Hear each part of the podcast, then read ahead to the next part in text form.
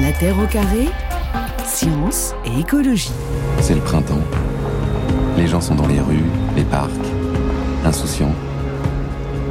Et pourtant, en arrière-plan, le climat est en train de se dérégler de façon inimaginable. Aujourd'hui, il est temps de construire un plan pour tout changer.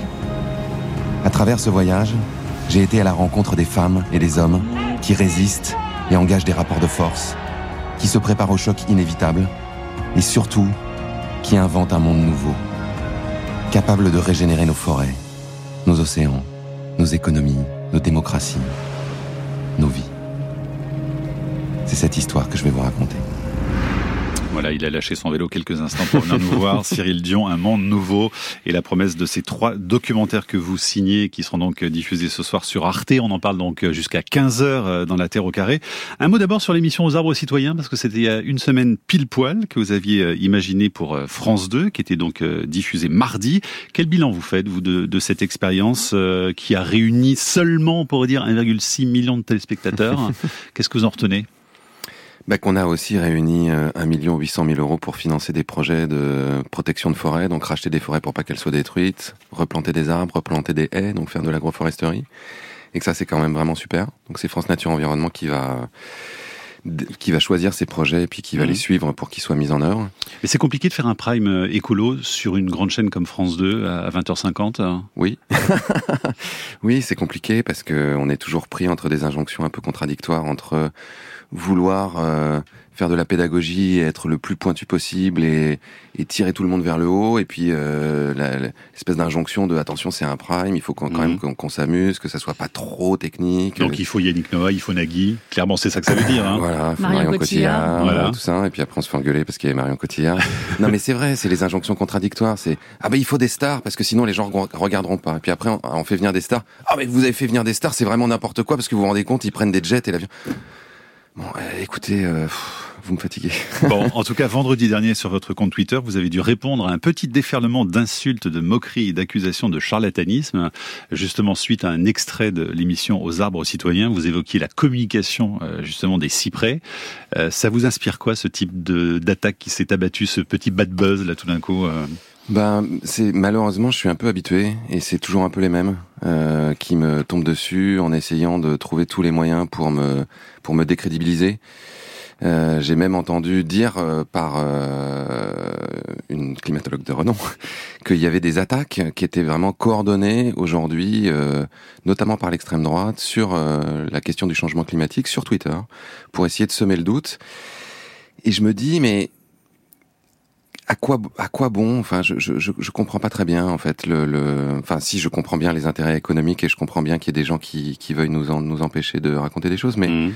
là en l'occurrence sur mon cas particulier, qu'on ait un débat de scientifique parce qu'il y a des controverses sur ces sujets de communication entre les arbres, soit très bien, que ça soit ad hominem et vraiment pour moi me décrédibiliser pourquoi faire Donc là, vous avez répondu par un fil où vous mettiez d'ailleurs les, références euh, de publications scientifiques hein, qui abordent cette question de la communication entre les arbres. Hein. Je mets les publications euh, scientifiques, je mets les articles du Monde qui en ont parlé, je montre les, livres de Francis Allais, qui est ce mmh. grand botaniste, euh, qui est un spécialiste mondial des arbres qui en parle.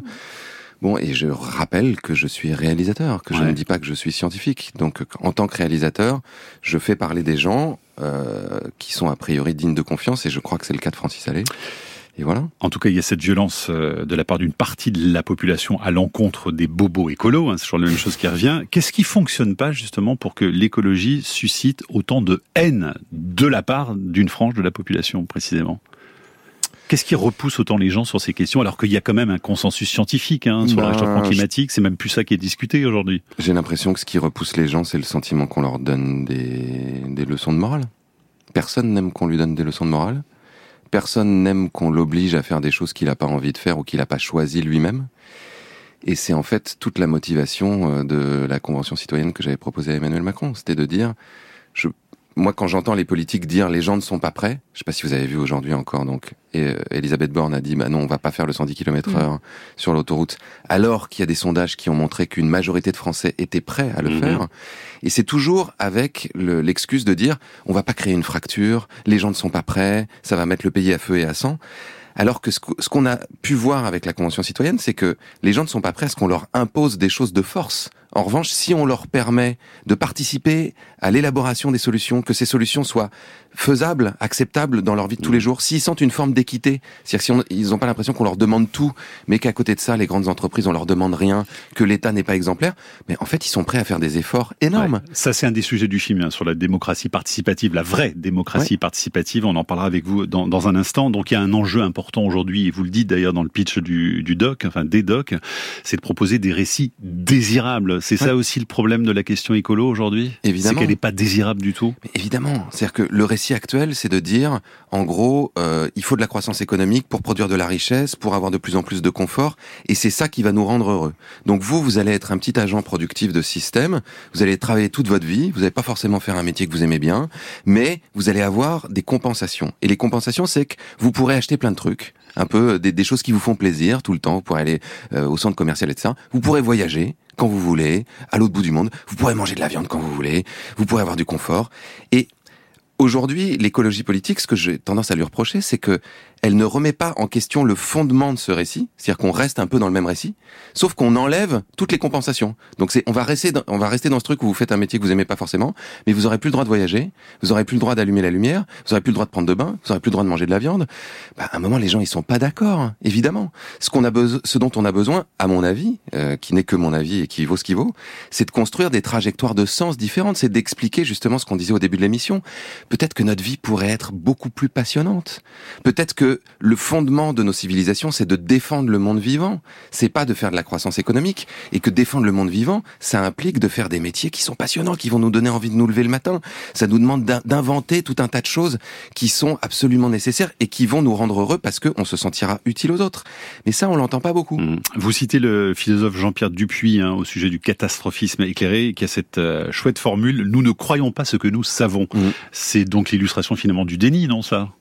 C'est ce que disait aussi, euh, je crois qu'il s'appelle Clive Hamilton, euh, qui est ce philosophe australien qui, il y a quelques années, euh, dans un, entretien avec Audrey Garrick dans Le Monde, disait on est tous un peu climato-sceptiques parce que d'une certaine manière, la charge émotionnelle de, de du changement climatique, c'est-à-dire en gros, là si je vous dis, ben, peut-être que cette planète va être inhabitable à la fin du siècle, euh, il y a un million d'espèces qui sont menacées d'extinction, de, de, c'est trop dur. Et donc d'une certaine manière, comme on se sent tout petit et qu'on a l'impression que la réponse qu'on peut apporter à cet énorme problème est dérisoire, on préfère mettre les choses de côté et être dans une forme de déni plutôt que de se confronter chaque jour, chaque matin à cette, euh, à cette tragédie.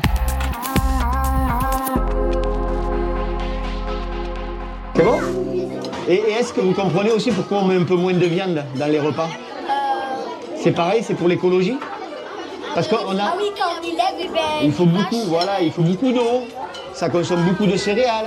Comme ça, ça prend pas trop les transports. Parce Eh que oui. quand ça prend les transports, ça pollue. Voilà. Et le chef cuisinier Julien Égouy, responsable à Millau de la restauration municipale, il gère 1300 repas par jour. Il fait partie justement d'un monde nouveau. euh, Ces trois docs, on verra ce soir Cyril Dion, extrait donc euh, de vos trois films. Et le changement, ben, ça passe aussi par, euh, par l'assiette hein, et les comportements alimentaires. Et lui, il a vraiment euh, observé ça, mis en place ça, expérimenté avec les cantines. Contrairement au ministère. Ouais. Euh, où ils ont pas tenu 15 jours. Ben oui, il, il expérimente plusieurs repas végétariens par semaine. À la fois c'est bon, à la fois il va parler beaucoup euh, aux enfants qui sont euh, en train de manger pour leur expliquer pourquoi ils le font. Et il donne du sens au fait que qu'ils mangent beaucoup moins de viande. Et ça a un impact considérable. Enfin, on, on considère en règle générale que euh, pour faire baisser les émissions de gaz à effet de serre, à l'échelle purement individuelle qui est totalement insuffisante, réduire considérablement sa consommation de viande et arrêter de prendre l'avion, c'est sans doute les deux actions qui ont le plus d'impact. Et au Brésil, cette question des journées sans viande à l'école est prise très au sérieux. Hein. Depuis 2009, je crois que le, le, pays propose des lundis sans viande. Ça fait 23 millions de repas par mois qui sont servis justement sans produits d'origine animale. Donc euh, de quoi mmh. nous inspirer également ici. Alors parmi, parce que vous avez quand même un casting 5 étoiles hein, dans, dans, ce doc, vous les avez quasiment tous vus, en tout cas les, les, les grands penseurs de l'écologie moderne, dont l'américain Paul Hawken, que vous avez rencontré, qui est à la tête de ce projet Drawdown, qui œuvre donc à la diminution mondiale des émissions de gaz à effet de serre.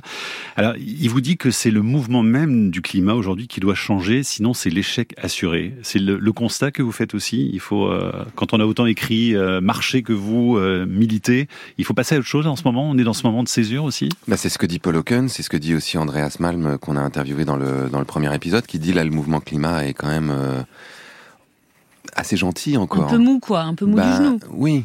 C'est-à-dire que c'est bien d'aller marcher dans les rues avec des poussettes, euh, c'est bien de demander gentiment au gouvernement ou aux grandes entreprises multinationales de, de se transformer, mais il dit aussi que le mouvement climat réécrit un peu l'histoire. C'est-à-dire que, en disant que c'est toujours la non-violence qui a permis d'avoir les, grandes euh, transformations sociales, il oublie que euh, que ça soit les suffragettes, que ça soit euh, le mouvement qui a permis l'abolition de la ségrégation aux États-Unis, que ça soit le mouvement anti-esclavage, que ça soit le mouvement qu'on pourrait appeler un mouvement, mais en tout cas qui a permis la fin de la monarchie en France. Il y a toujours eu des rapports de force à chaque fois. Mais ça veut dire que même jeter de la soupe, de la purée ou autre chose sur une vitre d'un tableau dans un musée, ça reste peut-être pas suffisant euh, aujourd'hui? Lui, il appelle à aller agir vraiment sur les lieux du crime, d'une certaine manière. C'est-à-dire que si on considère aujourd'hui que euh, il faut et ça c'est ce que dit l'agence internationale de l'énergie. Elle dit il faudrait qu'il y ait plus une seule infrastructure fossile nouvelle pour qu'on reste en dessous de 1,5 degré à la fin du siècle. Donc chaque nouvelle infrastructure fossile potentiellement ce sont des bombes climatiques qui vont nous faire dépasser cet objectif, qui vont provoquer des morts. Et c'est ce que nous dit Andreas Malm. Il nous dit, on se rend pas compte. Mais créer un énorme pipeline en Ouganda, comme va le faire Total, continuer à exploiter cette énorme mine de charbon euh, en Allemagne, ça va créer des morts. Donc qu'est-ce qui est le plus violent? Est-ce que c'est de construire ces pipelines ou est-ce que c'est de saboter ces pipelines? Et on peut se dire que ces militants, d'une certaine manière, c'est de la légitime défense.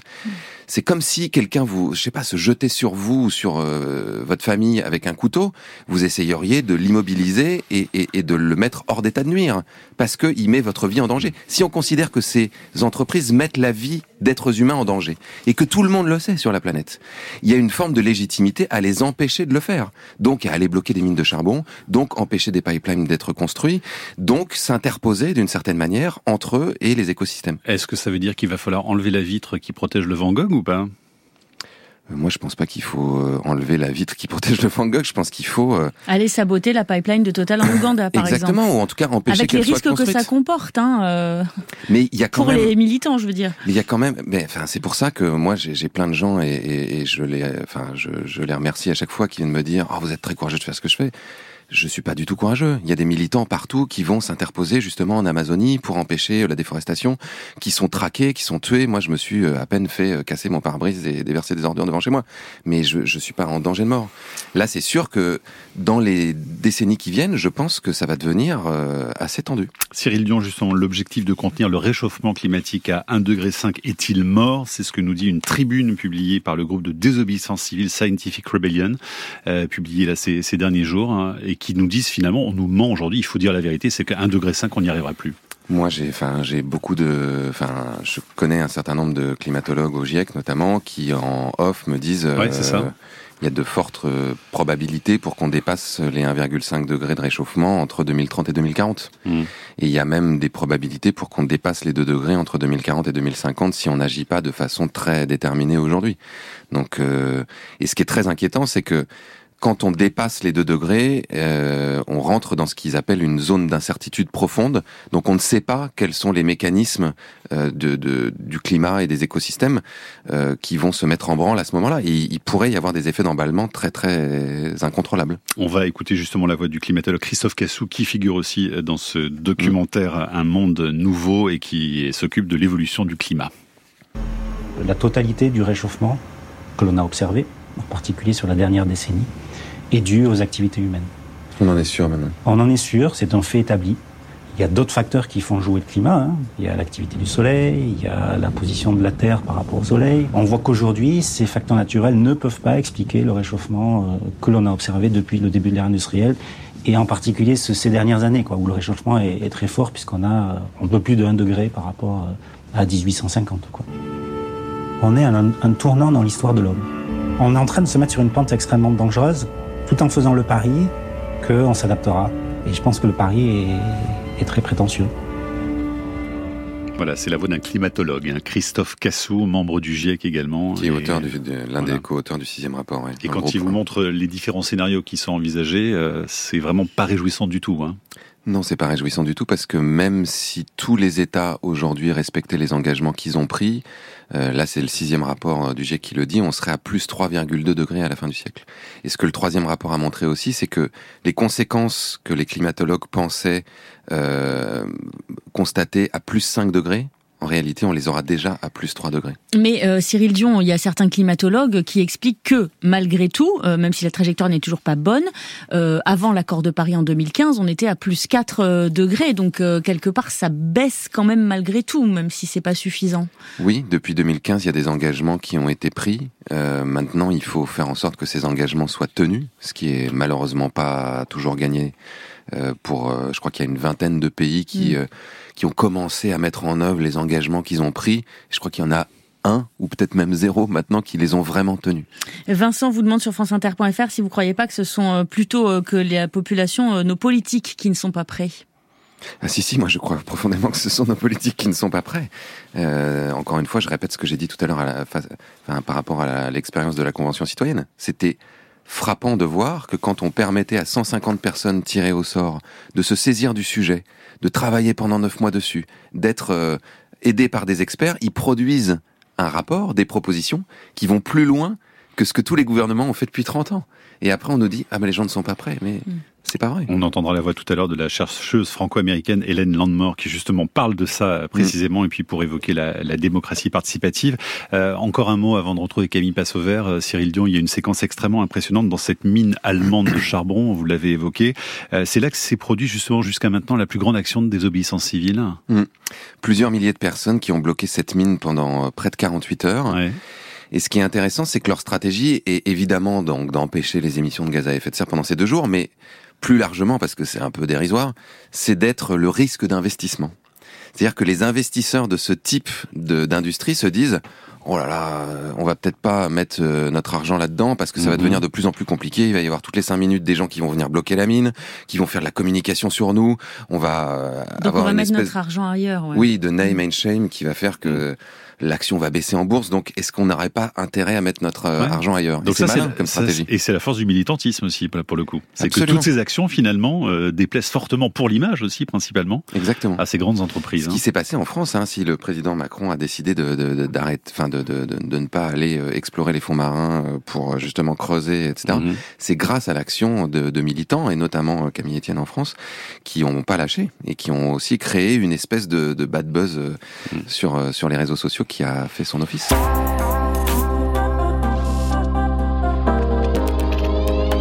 La raison pour laquelle la démocratie est si faible dans la manière dont elle euh, traite des problèmes climatiques, c'est que c'est pas une vraie démocratie. Les sciences politiques euh, démontrent qu'il n'y a pas de corrélation entre ce que la majorité des gens veulent et ce qu'ils obtiennent, sauf quand ils ont les mêmes préférences que les 10% les plus riches de la population. Qu'est-ce que ça veut dire? Ça veut dire qu'on est gouverné par des gens qui ne sont intéressés que par euh, ce que veulent les corporations, en gros, quoi, et, les gens qui payent des impôts, euh, et qui, qui, les financent. Et tant que ce sera le cas, je ne vois pas comment la question écologique va s'améliorer, parce qu'au fond, l'obstacle, c'est pas la démocratie, l'obstacle, c'est la plutocratie, l'oligarchie, et même, j'ai envie de dire, euh, le capitalisme. Ce système mhm. ne marche plus, ne marche pas, et on va dans le mur. La chercheuse franco-américaine Hélène Landmore, qui travaille sur la démocratie euh, délibérative à l'université de Yale, extrait donc d'un monde nouveau. Ce triptyque que vous signez, Cyril Dion, diffusé ce soir sur Arte. Alors cette question évidemment du modèle démocratique est absolument centrale si on veut gagner euh, la partie. Sauf que la question qu'on a envie de lui poser, euh, Hélène Landmore, c'est à quoi pourrait ressembler une société plus démocratique? Ça tombe bien parce que vous lui avez posé.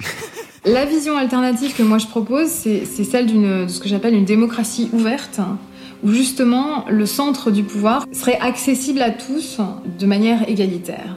Et je ne vois qu'une seule méthode qui permet de faire ça, c'est le tirage au sort. Parce que là, euh, on peut être timide, on peut être euh, pas charismatique du tout, on peut être pauvre, on peut, euh, on peut être bête, et on est quand même, on a quand même une chance d'être choisi. Même une personne qui a pas tellement de qualité, peut en fait voir ses qualités se révéler dans la confrontation avec d'autres points de vue, être éduqué aussi, parce qu'il y, a un processus d'éducation quand on commence à, à, être confronté à des points de vue, à lire des choses, à être, et à être considéré avec respect. Hélène Landmore, c'est important ce qu'elle dit là, justement. C'est vraiment un des points saillants, je trouve, du, doc, parce que ça laisse beaucoup d'espoir aussi. Et puis ça permet d'embarquer là véritablement tout le monde, et ça fonctionne parce qu'il y a des exemples qui le montrent. Hein. Absolument. Euh, moi, ça me fait dresser les poils en fait quand je l'écoute parce que on prend la mesure du fait que c'est pas un problème de savoir ce qui se passe. C'est pas non plus un problème de, connaître des, réponses ou des solutions. on sait ce qui se passe et on sait ce qu'il faudrait faire. Le, le véritable problème, c'est quelle modalité démocratique peut nous permettre de mettre ces solutions en œuvre.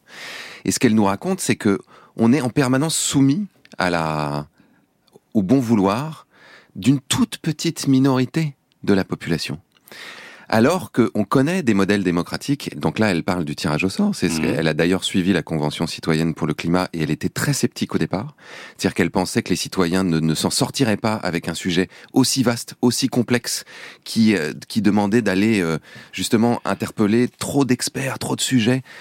Et elle a été épatée par le travail qu'ils ont fourni. On parle dans le film d'un autre exemple qui a inspiré, qui nous a inspiré pour la Convention citoyenne pour le climat, qui est celui de l'Irlande, où au moment où euh, le, le gouvernement irlandais s'est posé la question de savoir est-ce qu'on doit changer la constitution pour permettre le mariage homosexuel? Et Deuxième question, ça a été deux expériences différentes pour permettre le droit à l'avortement, pour le constitutionnaliser En Irlande, hein. en Irlande, dans un pays très Mm. catholique, où l'Église elle-même s'était déclarée contre euh, à la fois l'avortement, à la fois le mariage homosexuel et contre le référendum.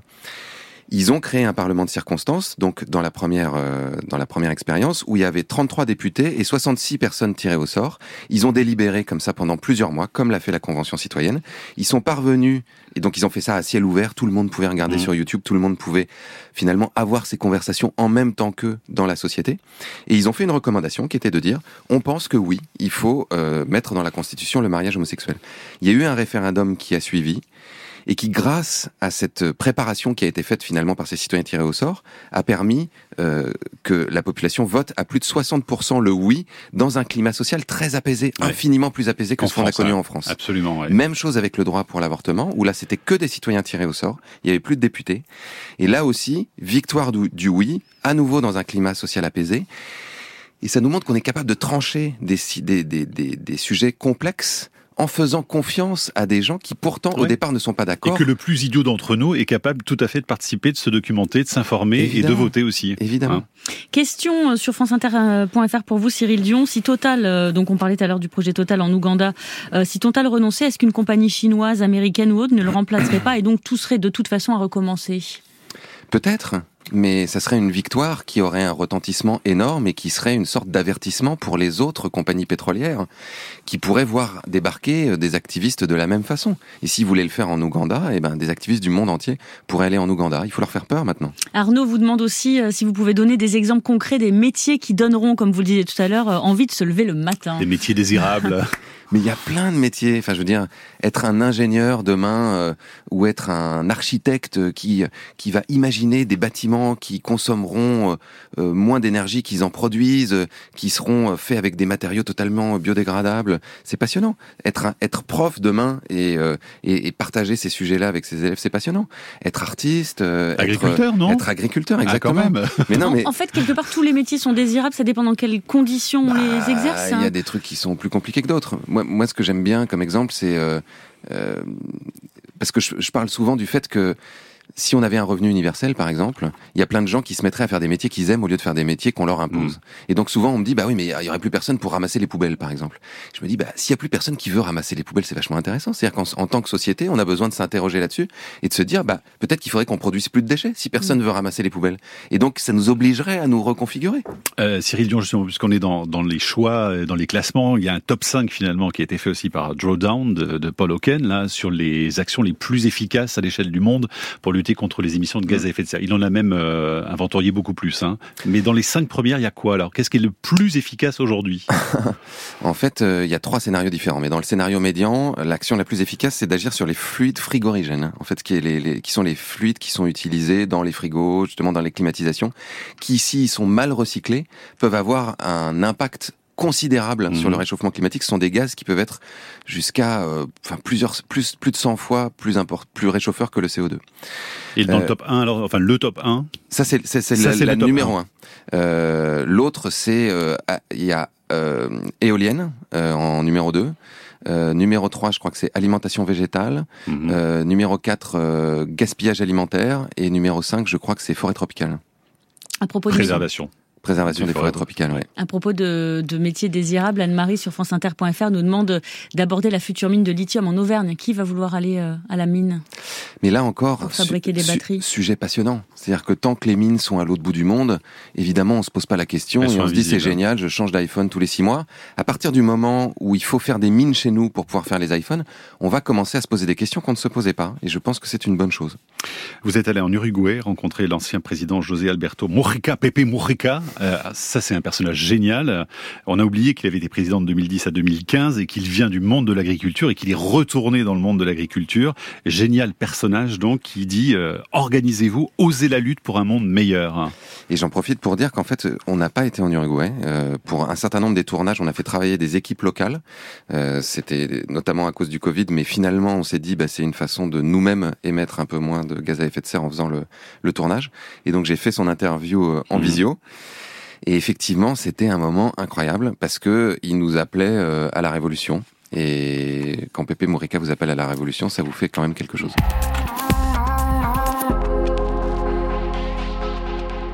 Euh, encore un petit mot sur l'un des personnages de, de votre doc, donc euh, Un monde nouveau à voir ce soir sur Arte, c'est John Ramey, ancien conseiller de Barack Obama, qui vit aujourd'hui dans une maison dans la forêt, comme beaucoup d'anciens érudits de la Silicon Valley. C'est un preppers. Qui sont ces gens exactement? C'est des gens qui se préparent à ce que ça se passe mal. Et donc euh, lui, effectivement, il est à la fois ancien conseiller de Barack Obama, mais c'est aussi un multimillionnaire qui a fait fortune dans la Silicon Valley et qui dit moi j'ai été au top du système économique, au top du système politique, et je peux vous dire que tout le monde est au courant de ce qui se passe, qu'on saurait ce qu'il faudrait faire, qu'on serait capable de le faire, mais que tel que le système est construit, on ne le fera pas. Donc il stocke Donc, des, des boîtes de conserve en fait, c'est ça? Ah bah pas que, ouais. En il, attendant que il- ça- Il a de la nourriture pour 25 ans, il a euh, une pièce remplie d'armes, euh, il a euh, un véhicule qui lui permet de s'enfuir avec une tente surélevée Ouais. pour pas se faire bouffer par les ours.